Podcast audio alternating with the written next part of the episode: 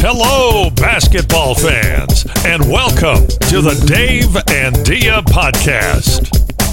Starting at center from Portland, the wily veteran Dave Deckard. And at guard from Los Angeles, the patron saint of rainbows and unicorns, your podcast MVP, Dia Miller. Welcome back to Dave and Dia, a Blazers Edge podcast. I'm Dia Miller. I'm here with Dave Deckard.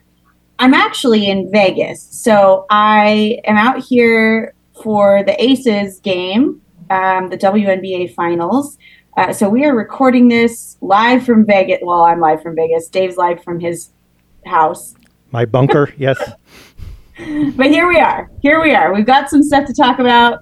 Uh, Dave, how are you? I am doing okay, but at the moment I am surrounded by cats. Uh, I have not been home all day, so I came home to record. Uh, I've got a cat on my left on a chair turning upside down and looking at me with goo goo eyes. I've got a cat on the right on my soundboard, uh, actually enjoying the warmth and hoping I will pet him.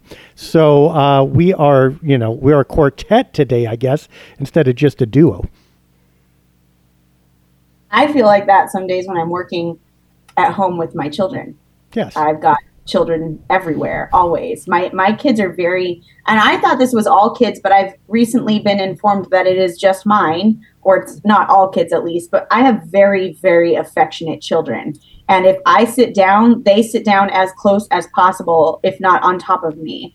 Um, so anytime I'm at home and they're at home and I sit down to do any type of work, I've got at least two kids hanging off of me. So I, I feel you with the, the cat situation. It's a little different, but similar. My kids are actually still like that. I it's funny because we have a sectional couch in the basement and my kids are like 14 and 11 so they're teen and tween you know uh, and supposed to be off doing their own thing which they do sometimes but often i will sit on the couch and then my son will lean against me and play his switch and then my daughter is less touchy but she will get right by my feet or by my knees and she will be like a quarter inch away just not touching but very close. And then like we'll be a little family unit down there. And then of course the cats all come and fill in the gaps in between. So like there are every living creature in the house is in the same like three foot radius and it's like oh family Yeah, I'm. I mean, I'm that way as an adult. I'm a very. In fact, there was kind of a running joke when I was growing up because my parents are not. My parents are not touchy feely people, and I am just. I mean, I was the kid that I would walk out of a room and the last thing I'd say is "I love you," just in case. Um, and you know, I'm. I'm. I would hold their hands and hug on them and whatever. And I'm still like that as an adult, even with you know, with people I'm close with, my friends um, and family, I'm very, I'm always, there has to be contact. I, I need that.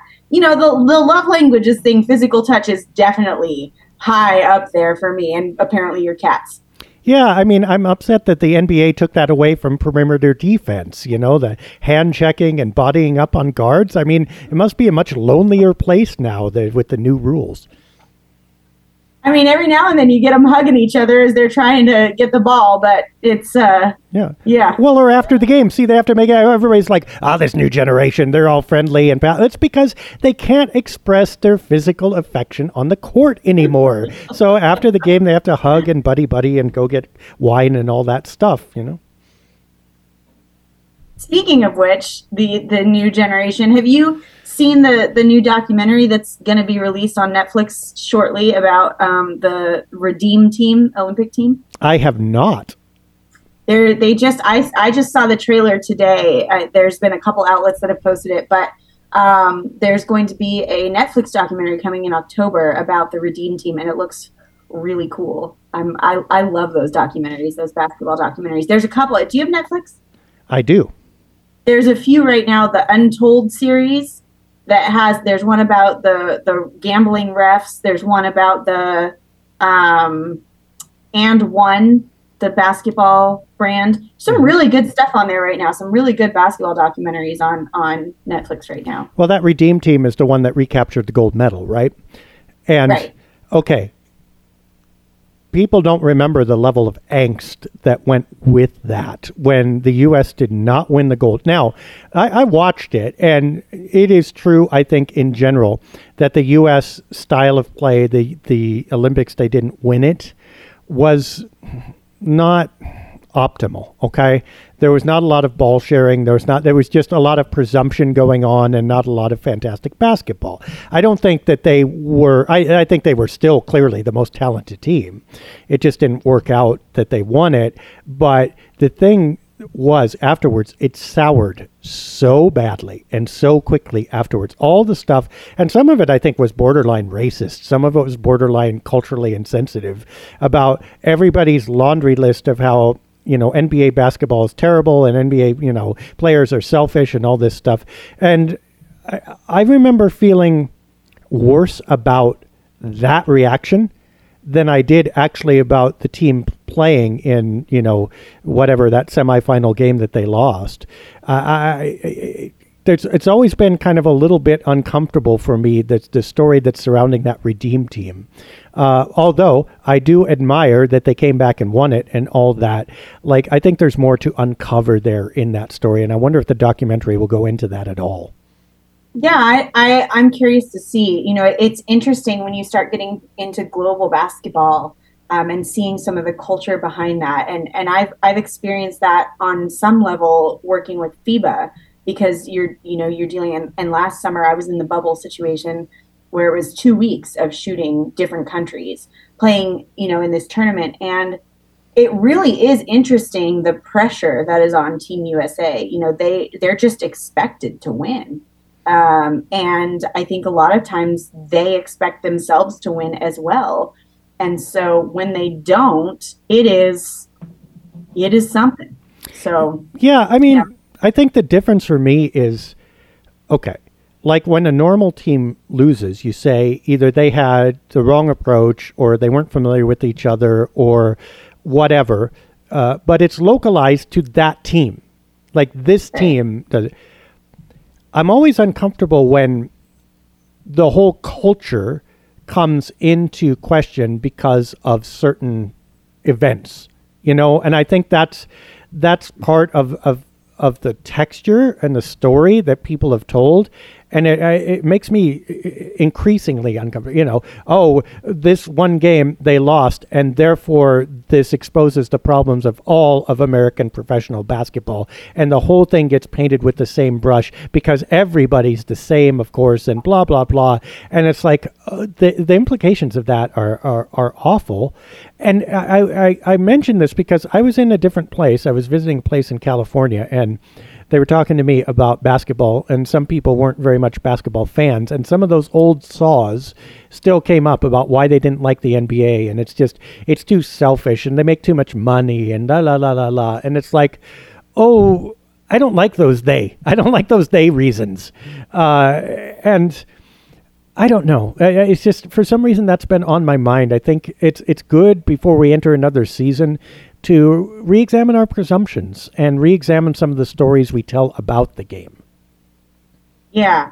Yeah, I think this is I think this is part of why even though there are some things that aren't my favorite about it, I really like the the shift in the control that players have now over their own narratives and their own stories. And and it's not a perfect system. I mean, there are definitely things about it that um, I don't love, but I like the fact that we're you know people have their own voices in in the culture that we live in right now. It's really hard to completely silence someone and not allow them to tell their own side of things. It, because because they have their own platform to do that. They don't need anybody else to tell their story. And and while there are definitely problems with that at times and we've talked about some of that here on the podcast overall it, it's a it's a really good tool for for those players to control their own narratives and have their own voices and not just have to be clumped in with somebody's idea of what's happening or some or or one person's narrative. It, it, it's it, it, mm. there's some benefit there. To hear from the players instead of just a, about the players is wonderful. And you know we brought this up a couple weeks ago with henry abbott. I think the uh, the difficulty comes when the established media fulfills that role without disclosing You know what I mean? Like, okay, well, this media person is just a mouthpiece for that player, unfiltered or whatever. I prefer it. I think it should work in parallel. I mean, there's value to talking about, and there's value to hearing from, and we should have both. And one one of the things that's a common strain through them is asking who who has the power, because if things are left unchecked or unexamined, the story will always go the way of the person with power. I am glad that players have way more power than they used to in this vein. That is absolutely needed to balance it. Um, that does not replace just simply giving the players power to tell their own stories, and that's the only story that's told. Does not that's no better than letting a media person or an owner or whatever. And I think, for instance, with this Robert Sarver thing, we are seeing the value in some independent storytelling away from power and some independent power to examine uh, and evaluate that does not come straight from the person who is most centrally involved in it. Yeah, and I guess that brings us into into that situation. Um, you know, this is anytime something isn't a Blazers issue. I, we usually, if it's a big deal, we talk about it here anyway. If it's NBA related, um, but I I think especially because of conversations we've previously had on this podcast, this is once again something that is worth talking about. Um, uh, so if you are not following along with what's going on, um, Suns owner Robert Sarver was under investigation after some allegations came out about misconduct, basically. Um, and he's been undergoing this this investigation for, I believe, I think it said 18 months. So it, has been quite a long investigation. And today, um, the NBA released a statement. Um, I was going to try to find that. I, I had the follow up to it here. But um, the NBA. I have it if you need it. Okay, you want to go ahead and read it? It says following the publication of a November 4th, 2021 ESPN.com article regarding statements and conduct of Robert Sarver of the Phoenix Suns and Mercury uh, and issues relating to the team's workplace, the NBA commissioned an independent investigation. The report, which was issued publicly today, was based on information gathered from interviews with 320 individuals, including current and former employees who worked for the team during Sarver's 18 year tenure. Uh, and Mr. Sarver and other related individuals, and 80,000 documents, text messages, and videos. Uh, as stated in the report, the independent investigation found that Mr. Sarver, quote, engaged in conduct that clearly violated common workplace standards as reflected in team and league rules and policies. This conduct included the use of racially insensitive language, unequal treatment of female employees, sex related statements and conduct, and harsh treatment of employees that on occasion constituted bullying and the key findings on at least five occasions. He repeated the N word while recounting statements of others. Uh, engage of instances of inequitable conduct toward female employees, made many sex related comments in the workplace, inappropriate comments about the physical appearance of female employees and other women, and on several occasions engaged in inappropriate physical conduct toward male employees, and engaged in demeaning and harsh treatment of employees, including yelling and cursing at them. And, uh, you know, basically it goes on to describe uh, yeah. the consequences, which is he is uh, fined, I believe it was uh, 10 million, yep, and must complete a training program fo- focused on respect and appropriate conduct in the workplace and is suspended for a period of one year where he cannot be present at any team facility in the NBA or WNBA or any game or represent the franchises in any capacity. Yeah, so it it's I don't even I'm trying to decide where to start here. Um, the, there's there's more details that have come out about the specifics of it. Um, I, frankly, I don't even want to get into it because I think it's triggering and I think it's stuff that nobody should have to hear. Um, if you're interested in the details of it, Ben Golliver uh, has posted a bunch of it on, on his Twitter account. You can go on there and read some of the details if, if that's something you're interested in. But at the end of the day, when you read through the things that were shown, uh, it's disturbing. It's disturbing that he was able to. It, it's just it, it's just wild to me. It's wild to me that somebody can behave this way, um, and it's not just against women. There were there were incidences with men where there were is, sexually inappropriate things that were said and done um, with men as well, and and it just the whole thing is just wild. The thing I think that is the most wild about it is that this is it. That's the only consequence. A year from now and $10 million later, which for this guy is doable, it's feasible, it's not going to affect his day to day life, um, he can go back to where he was at and continue being a part of this team and, and in, in ownership, which is a, a very high, powerful position.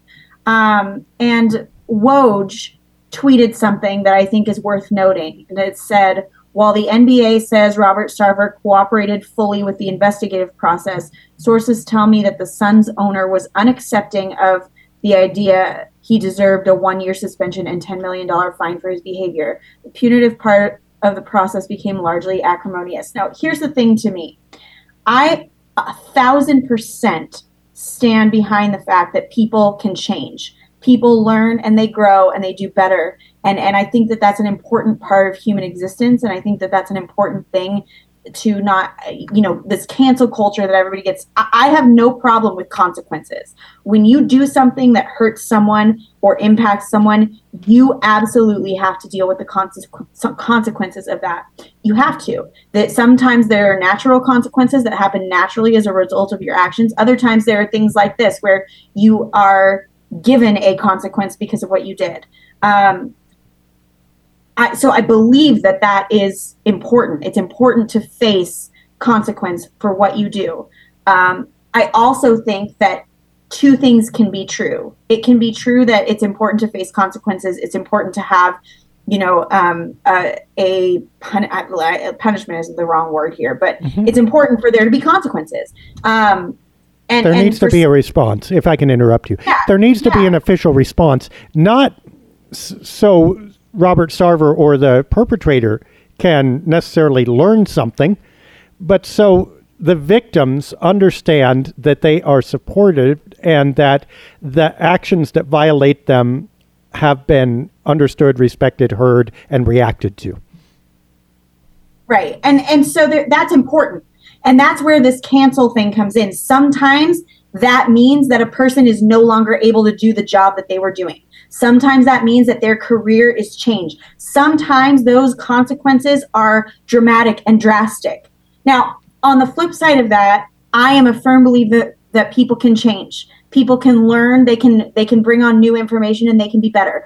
I am not who I was five years ago, 10 years ago. I am a dramatically different person. My views on social justice have, have changed as I have learned, as I have experienced things, as I have watched people I care about experience things, as I have been more aware of what's going on around me. I am a better person now than I was five years ago, than I was 10 years ago. And I believe that people can change. I believe that wholeheartedly. However, change has to start with acknowledgement you have to acknowledge that there is an issue you have to acknowledge that that you did something wrong that you you know and that you need to make that change and for for woj to be tweeting that that that Robert Sarver was unaccepting of the idea that he deserved a one year suspension and a $10 million fine for his behavior tells me that this is not a man in a place of change. Um, and not only that, but these are things that have taken place during his tenure as the owner of the Suns. This is not something that somebody's dredging up from his past and trying to hold against him. This is something that has happened as he has been a powerful man in a place of, of authority with this team. And so how how on earth do you allow somebody to behave that way? How on earth do you allow somebody to treat human beings this way, to say derogatory, sexually explicit, inappropriate things to people of color, to women, and and and also people who weren't color, uh, people of color and women? And uh, how do you how do you allow somebody to treat human beings this way and essentially get off with a slap on the hand and continue to be in this position. This is unacceptable to me. I will continue to say over and over and over and over as long as these things continue to happen within the league, the league has got to have some sort of consistency. They have to have some sort of policies and procedures in place to deal with this stuff so that there's consistency. And why on earth is there not a zero tolerance policy when it comes to this type of behavior? Yeah, I mean, there are a couple broad strains of thought there. Uh, one, uh, yes, we can look at it morally and personally, and that's absolutely valid, but we can also look at it systemically. In other words, asking, how and why was Mr. Sarver able to do these things?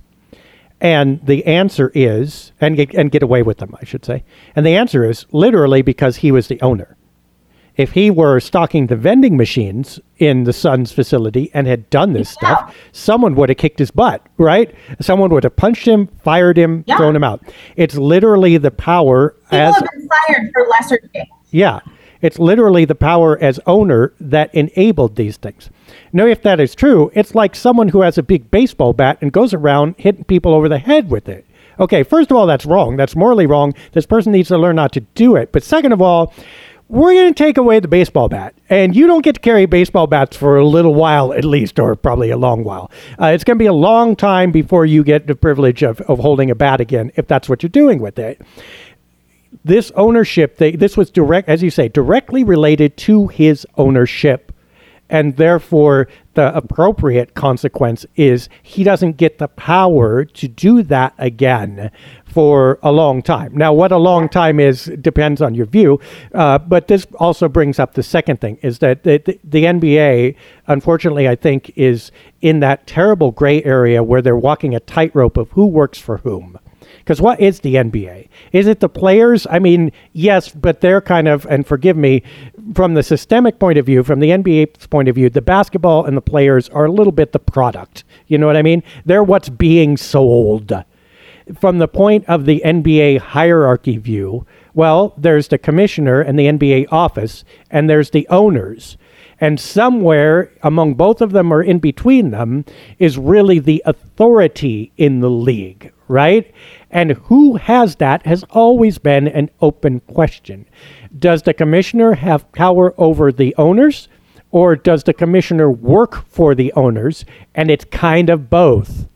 So that, you, know, systemically, it is likely that they will tread very lightly when disciplining or dealing with owners because what you know what is true of one owner may be true of many, and owners in general, or what do we call them now? Governors now, in general, don't like their authority messed with too much.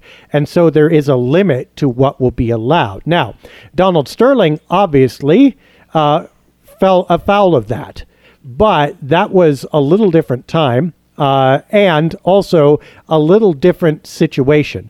Uh, I think Sarver is in a different point in his ownership track. Uh, you know his his tenure, uh, and also I think this one might hit a little closer to home for certain people.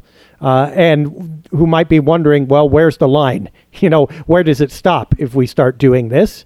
And owners certainly don't want to be able to be ousted from their positions uh, for any abstract thing that they don't agree to. And so this is why I think that the league will probably end up on the lighter side of consequences in most of these things. It's just freaking exhausting.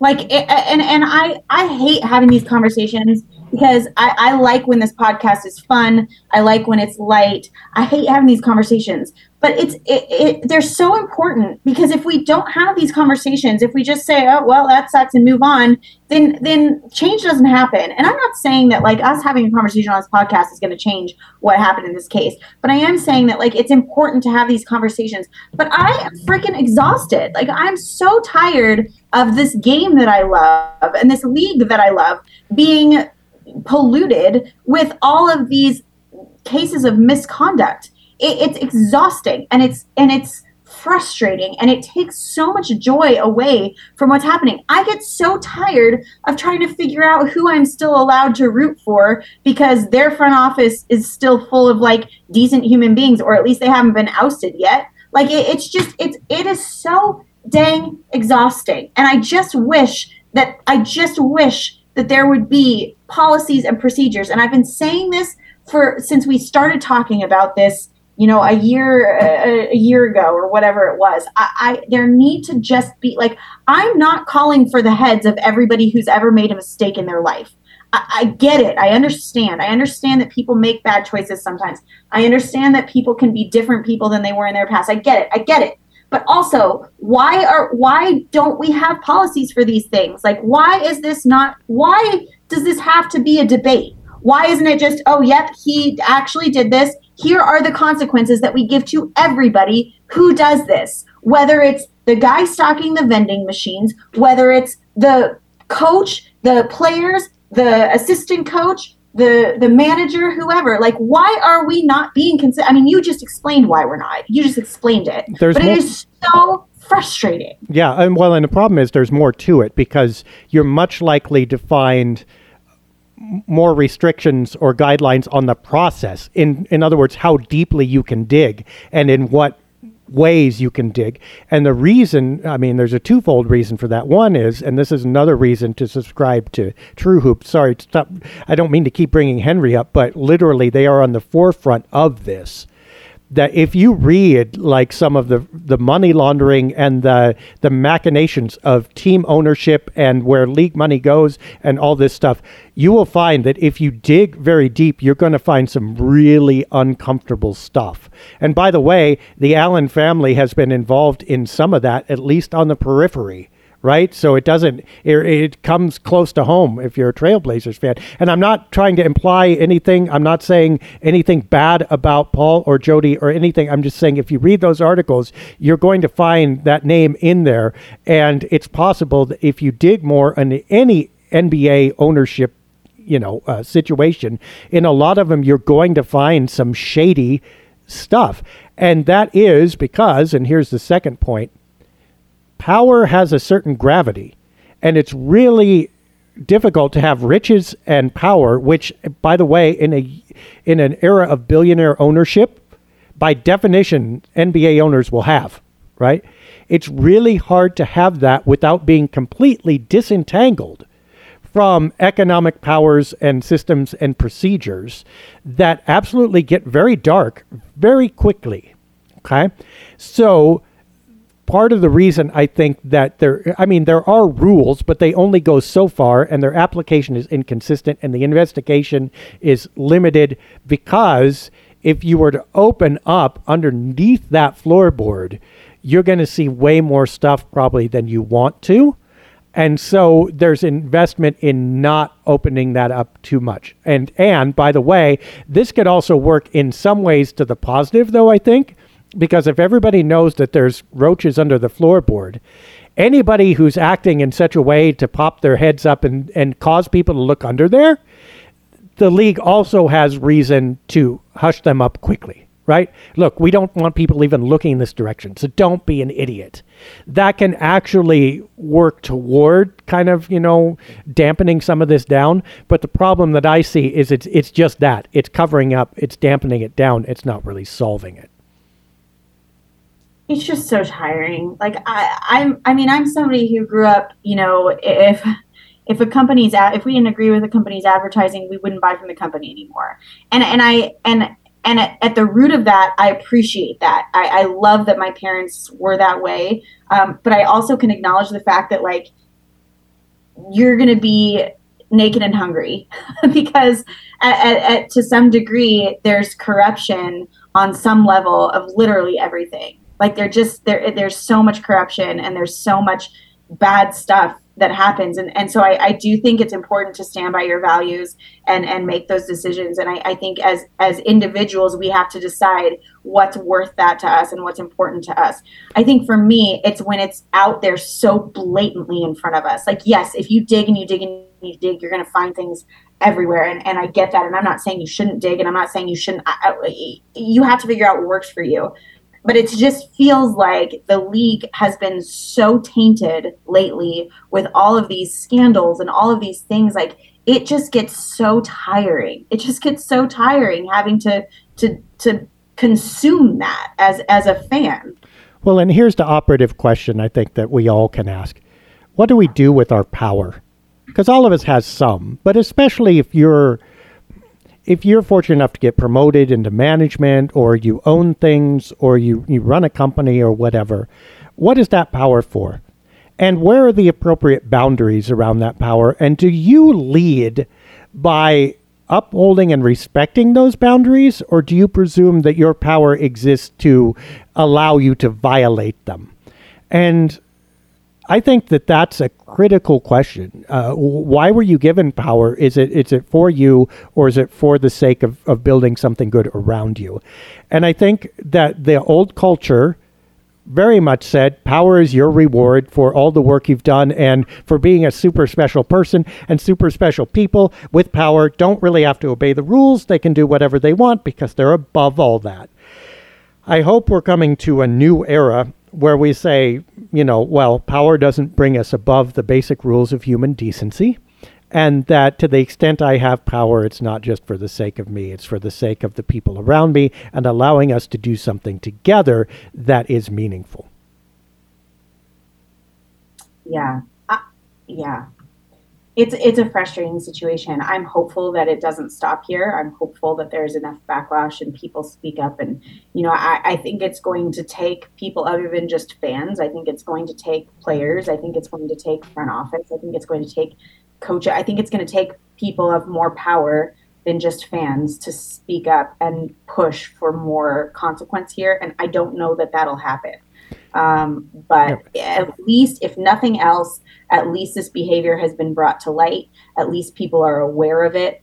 Um, I, I, that's a terrible place to have to fall on this. Right. It's a terrible place to have to fall on to say, yeah, the owner of, of these teams is a absolute not nice word. Um, but at least we know, at least we're aware of how he acts. I, God, I don't know. I don't even know how you deal with that because the, can the organization even take steps because he's literally the owner? Like, how do you? It's just such a it's such a mess. Well, and, and one question to leave on that, and I'm not sure if they answered this question, but the NBA may be considering in all this. How many potential buyers are there?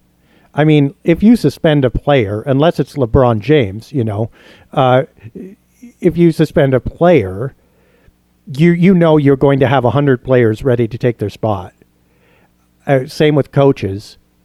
How how many owners, how many billionaires are out there who can really own and run a team?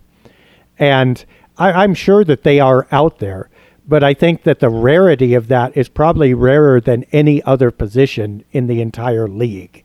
So I mean that that factors into the equation for them. I'm sure that if they if they have to dig and they have to replace 20 owners, how do you do that?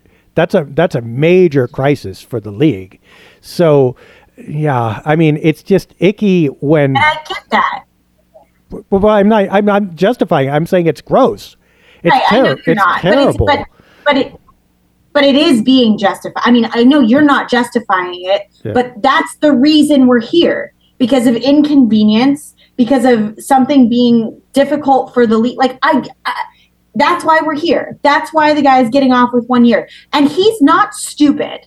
He probably knew that he that that, that he if we can sit here and come up with these responses, he had to know this too. Like you know in that position how far you can push the boundaries. And it's just I don't know. It's it's frustrating. It's the whole situation is infuriating. Here's the hopeful thing too, though. At least it's not as normalized. I mean, I can see like 10 years ago, 20 years ago, oh, what's the, you know, okay, well, everybody does that. That's just, you know, it's madmen or whatever, you know? Okay. Well, no, I, I think at least that said that this is not normal, that this is not acceptable. Um, at least that's being publicly stated. Maybe there's something to that, even if the consequences and results aren't everything we'd hoped. Yeah, yeah.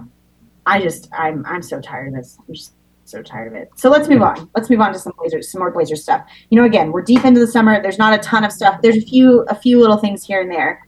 Um, Damian Lillard and Jermaine O'Neal are going to be featured in um, a project that's happening with Player Player TV. Is that what it's called? Players yep. TV. It's a player kind of motivated slash run. Uh, right. Kind, you know, TV station. Yeah, it's, a, it's a channel that's controlled by yeah, it, I mean, this is again, this goes to to what we were talking about earlier about players controlling their own narratives. You know, I, I mean, I, I've talked on the podcast before about working with Swish Cultures, um, who is also a, a player owned um, media company, and and it's a very interesting thing to watch that and and, and the power that that has. Uh, personally, I love it. I love being uh, on board with with something like that. That that's very much up my alley. Um, and and I think that these things are becoming more and more popular and and you know you see that with uninterrupted with lebron james's company. You see that with with this the players tv um, there's there's all these outlets now that are that players are using to tell their stories, and I think it's really cool to see that happening. Um, but this is so this is the the write up. It says Long Game, which is the name of it. Long Game is a new series of eight episodes, providing viewers a unique look into the personal experiences, business ventures, and philanthropic efforts of some of the most decorated athletes in professional sports.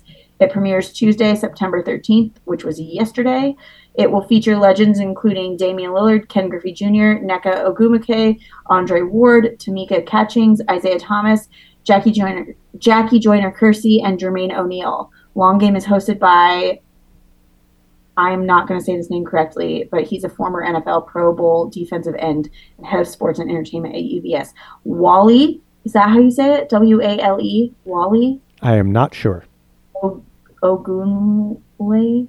Ogunle. I'm I'm butchering that name. I apologize. Um, but that's a host.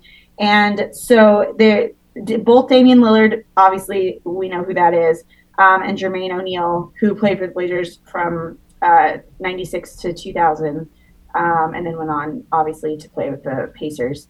Um, but they will both be featured in in this upcoming show. So pretty cool. And Nneka Ogwumike, who I've worked with, she's a fantastic, fantastic uh, WNBA player too. So some interesting names there if that's something you're interested in. I will be watching those. I love this kind of stuff. so. Yeah, I think the most exciting part now, I mean, a lot of it's going to be boilerplate, I assume.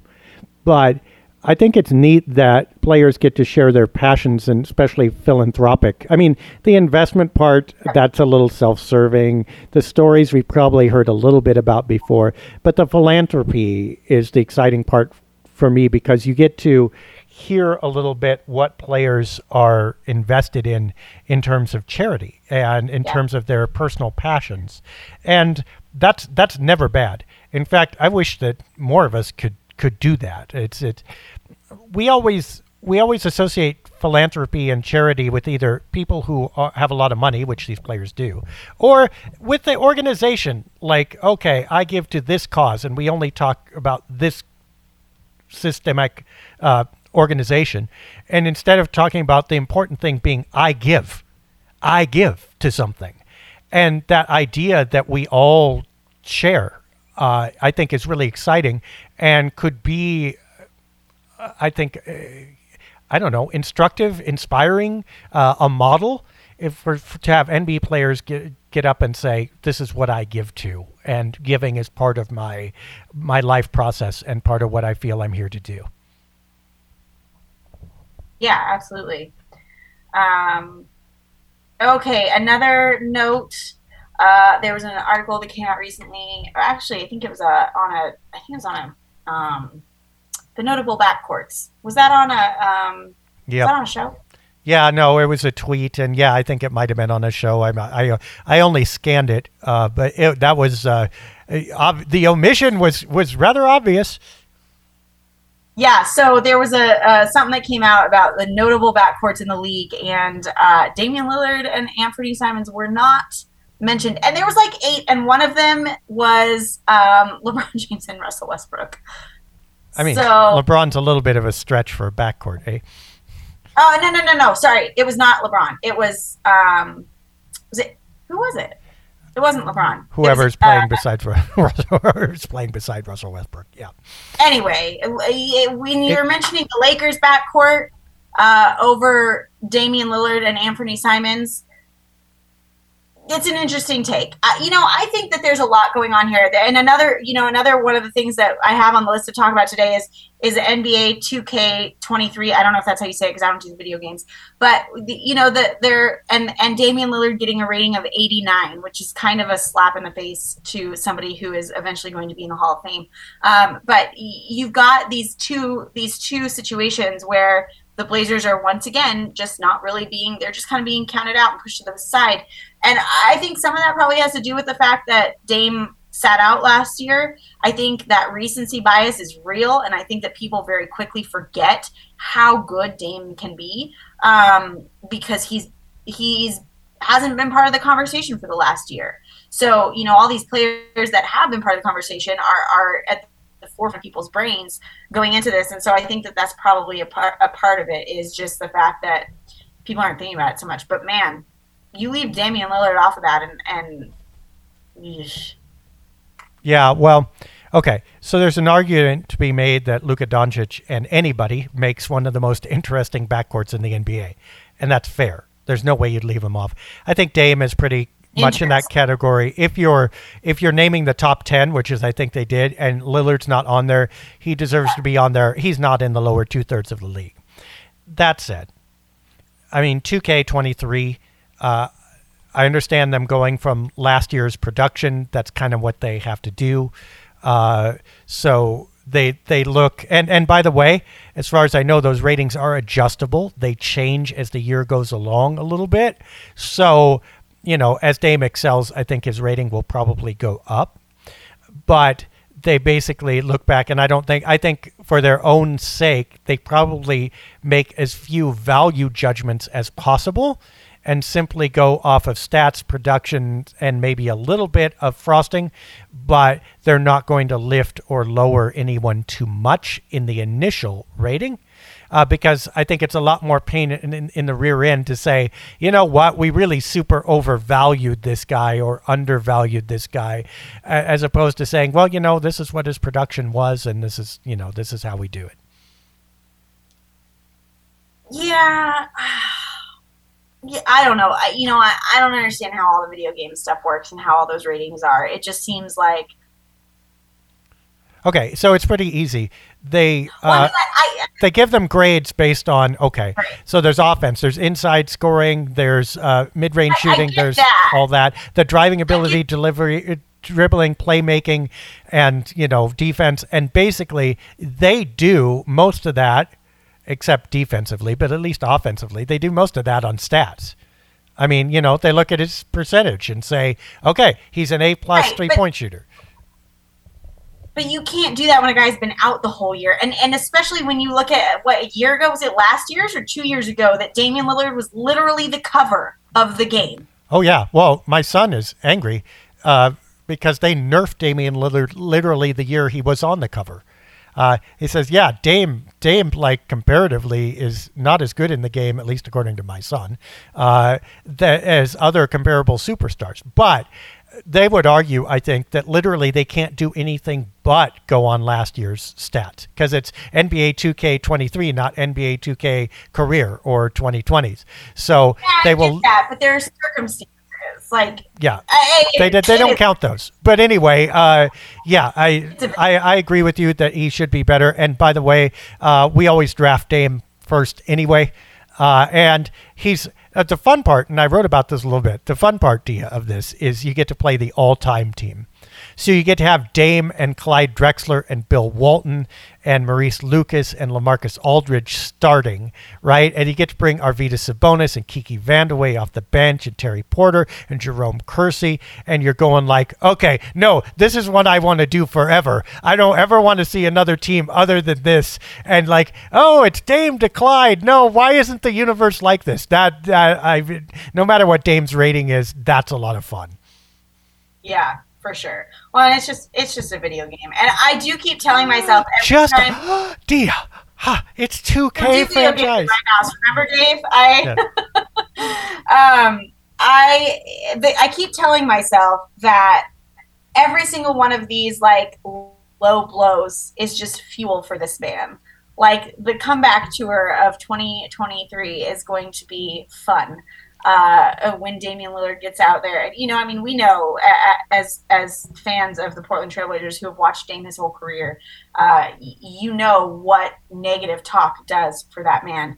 So I, even though it's like frustrating to watch these things, and I know this one's just a video game, but like the the backcourt, like leaving him off of that, things like that. Every time something like this happens, I just think, all right, well, there's one more, there's one more thing that's going to fuel his fire. So you know, it, I think it's to be I think it's to be a good season for Dame if it if the if history has anything to say about you know when when he gets when he gets knocked for something, uh, he he's gonna have a good season. well, I mean, it'll be interesting, and this is one of the main questions that we're going to address. We're going to start a series on you know questions facing the Blazers, and Dame is number one. I mean, without without Dame coming back strong, uh, and like he was, this team doesn't have nearly as good of a shot. And I think they have no chance of, of actual relevance unless he's really, really good. And the big question, of course, is where's where's the where's the clock? He's a high mileage player. Um, he's 32 which is, as one of our staff members brought up in chat, uh, this is traditionally the age when production begins to decline. Now, I don't think he needs to be 26 or 28 year old Dame, but he probably needs to be 30 year old Dame uh, in order for you know things to to to work well. It's a big ask, and again, one of the things we've talked about, I talk about this in the mailbag. Look at how this team is set up. Dame and Mary, maybe Gary Payton the second is uh, they are uh, the different ones. They are the ones who do not belong in with the rest of the roster if you just looked at it blind. They are much older. Uh, they are at actually semi packed positions. Okay. So this team, if you were looking at it blind, you would go, oh, these two are the ones that are not in the future plans. Now, if you put names to it, you'd go, well, everybody else but Dame might not be in the future plans because they're different than he is.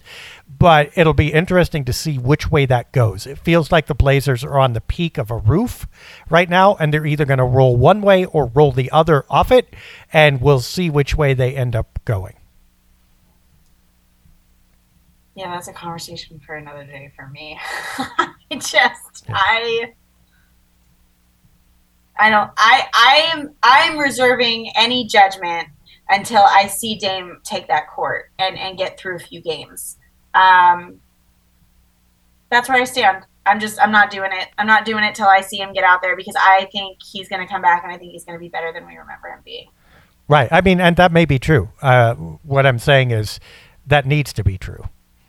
Otherwise, this is going to be an interesting interesting thought project to figure out what to do if Dame exists and still plays well, but is not that transcendent player. That oh, what do you do exactly? So uh, I hope we don't have to. I hope we're all like, oh no, this is Super Dame, and uh, now we get to see the full flower of this team and on that note, uh, the last thing for today, um, there is a conversation going around right now currently about the Hall of Fame. The players currently in the NBA who will make it to the Hall of Fame. And amongst that list are Lamarcus Aldridge, um, Carmelo Anthony, and Damian Lillard, uh, all obviously Trailblazers. There are more, but those are the ones that are um, directly you know, associated with the Trailblazers. So uh, I have no argument about those three. I think all three of them deserve to be in the Hall of Fame by the time their careers are done. Um, uh, you know, obviously Lamarcus and, and Melo both kind of on the end of their careers um, and, and have done enough, in my opinion, to, to put them there. I think Dame is is well on his way to being there as well. So uh, I'm personally not surprised about these. I know that chatter on the internet once again is going to fuel Dame's fire, but uh, I, I think it's hard to argue that Damian Lillard by the end of his career should not be a Hall of Fame basketball player. Oh, I mean, I don't think there's any doubt about it. I mean, I, if, oh, there is doubt. Oh, there's no, there's outside of Portland. There's plenty of doubt. The man scored almost 30 points a game. You know, in a season, he is an absolutely yeah. transcendent public figure, popular. The the shots, the everything. He has absolutely made a, an enormous impact uh, on on the league for a trailblazer. I mean, he's made a bigger impact on this league than anyone except for Bill Walton, I think, at the time. Even Drexler, uh, although Drexler may have been arguably a better player, certainly led his team farther, but he did not make the cultural impact that Damian Lillard has. Uh, so I think there's no doubt that Damian Lillard is a Hall of Famer. There's no doubt that Carmelo Anthony is a Hall of Famer. I think if there's doubt about any of those three, it's going to be Lamarcus Aldridge, who had, uh, you know, five or so 20 point per game seasons as a power forward, uh, but doesn't have the overwhelming stats. Uh, and you have to look at like his style of play to understand how good his offense was. Uh, it's actually pretty good. He's like a 50% shooter. And when you understand that he's taking perimeter shots, that's actually great. But standing out among other big men for that, I don't know. You know, it doesn't automatically leap out. His longevity has been really impressive. Uh, and I think, you know, he could probably make it in, but like if you say Lamarcus Aldridge, you don't say automatic Hall of Famer. But I think Damian Lillard is, and I think Carmelo Anthony, beyond a doubt, is. Yeah, I agree.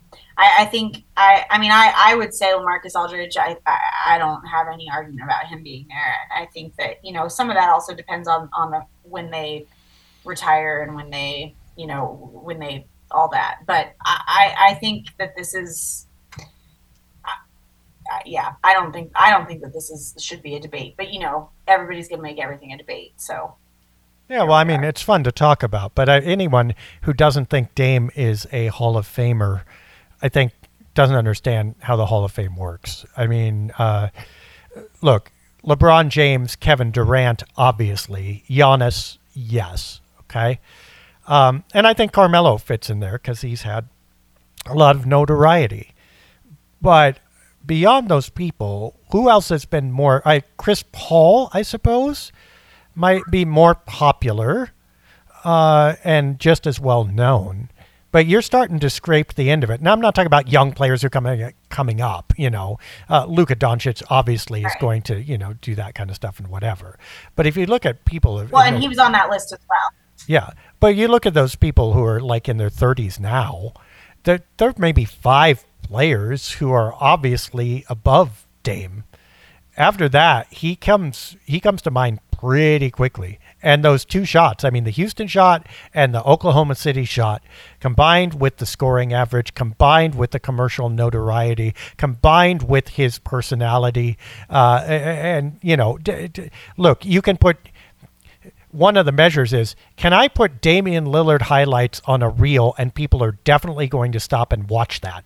And the answer is yeah. yes. Certainly Dame much more than Aldridge.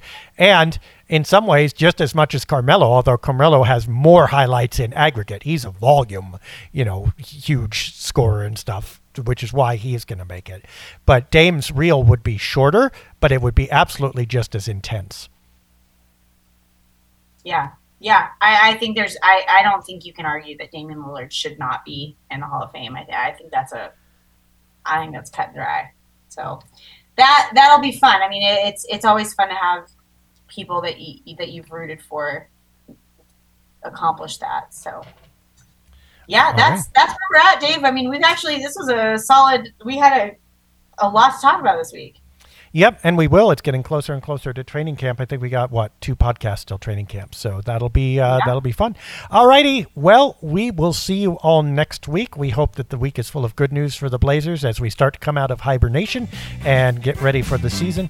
For Dia Miller, I'm Dave Denver. We will talk to you soon. A hater sees an opening down the lane, moves towards the hoop, but then Dia comes out of nowhere to swat the shot attempt away, saying, "Get that weak stuff out of here."